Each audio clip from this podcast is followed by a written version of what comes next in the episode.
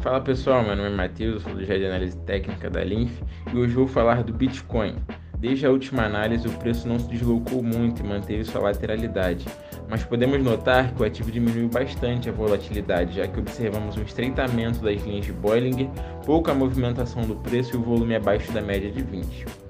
O preço se encontra preso em um range entre 18.542 dólares e 20.171 dólares, que é a região 0 e 23,6% de Fibonacci, o que criou um, um suporte muito forte para o preço em 18.542 dólares. Logo, pode ser uma região de interesse para os players do mercado. Caso seja rompida, temos um pivô de baixa confirmado, que pode levar o preço do Bitcoin a uma desvalorização de mais de 10% já que o próximo suporte é em 16 mil dólares. Um cenário altista não parece muito favorável, levando em consideração também todo o cenário exterior. Essa foi a análise de hoje, pessoal. Espero que tenham gostado. Valeu!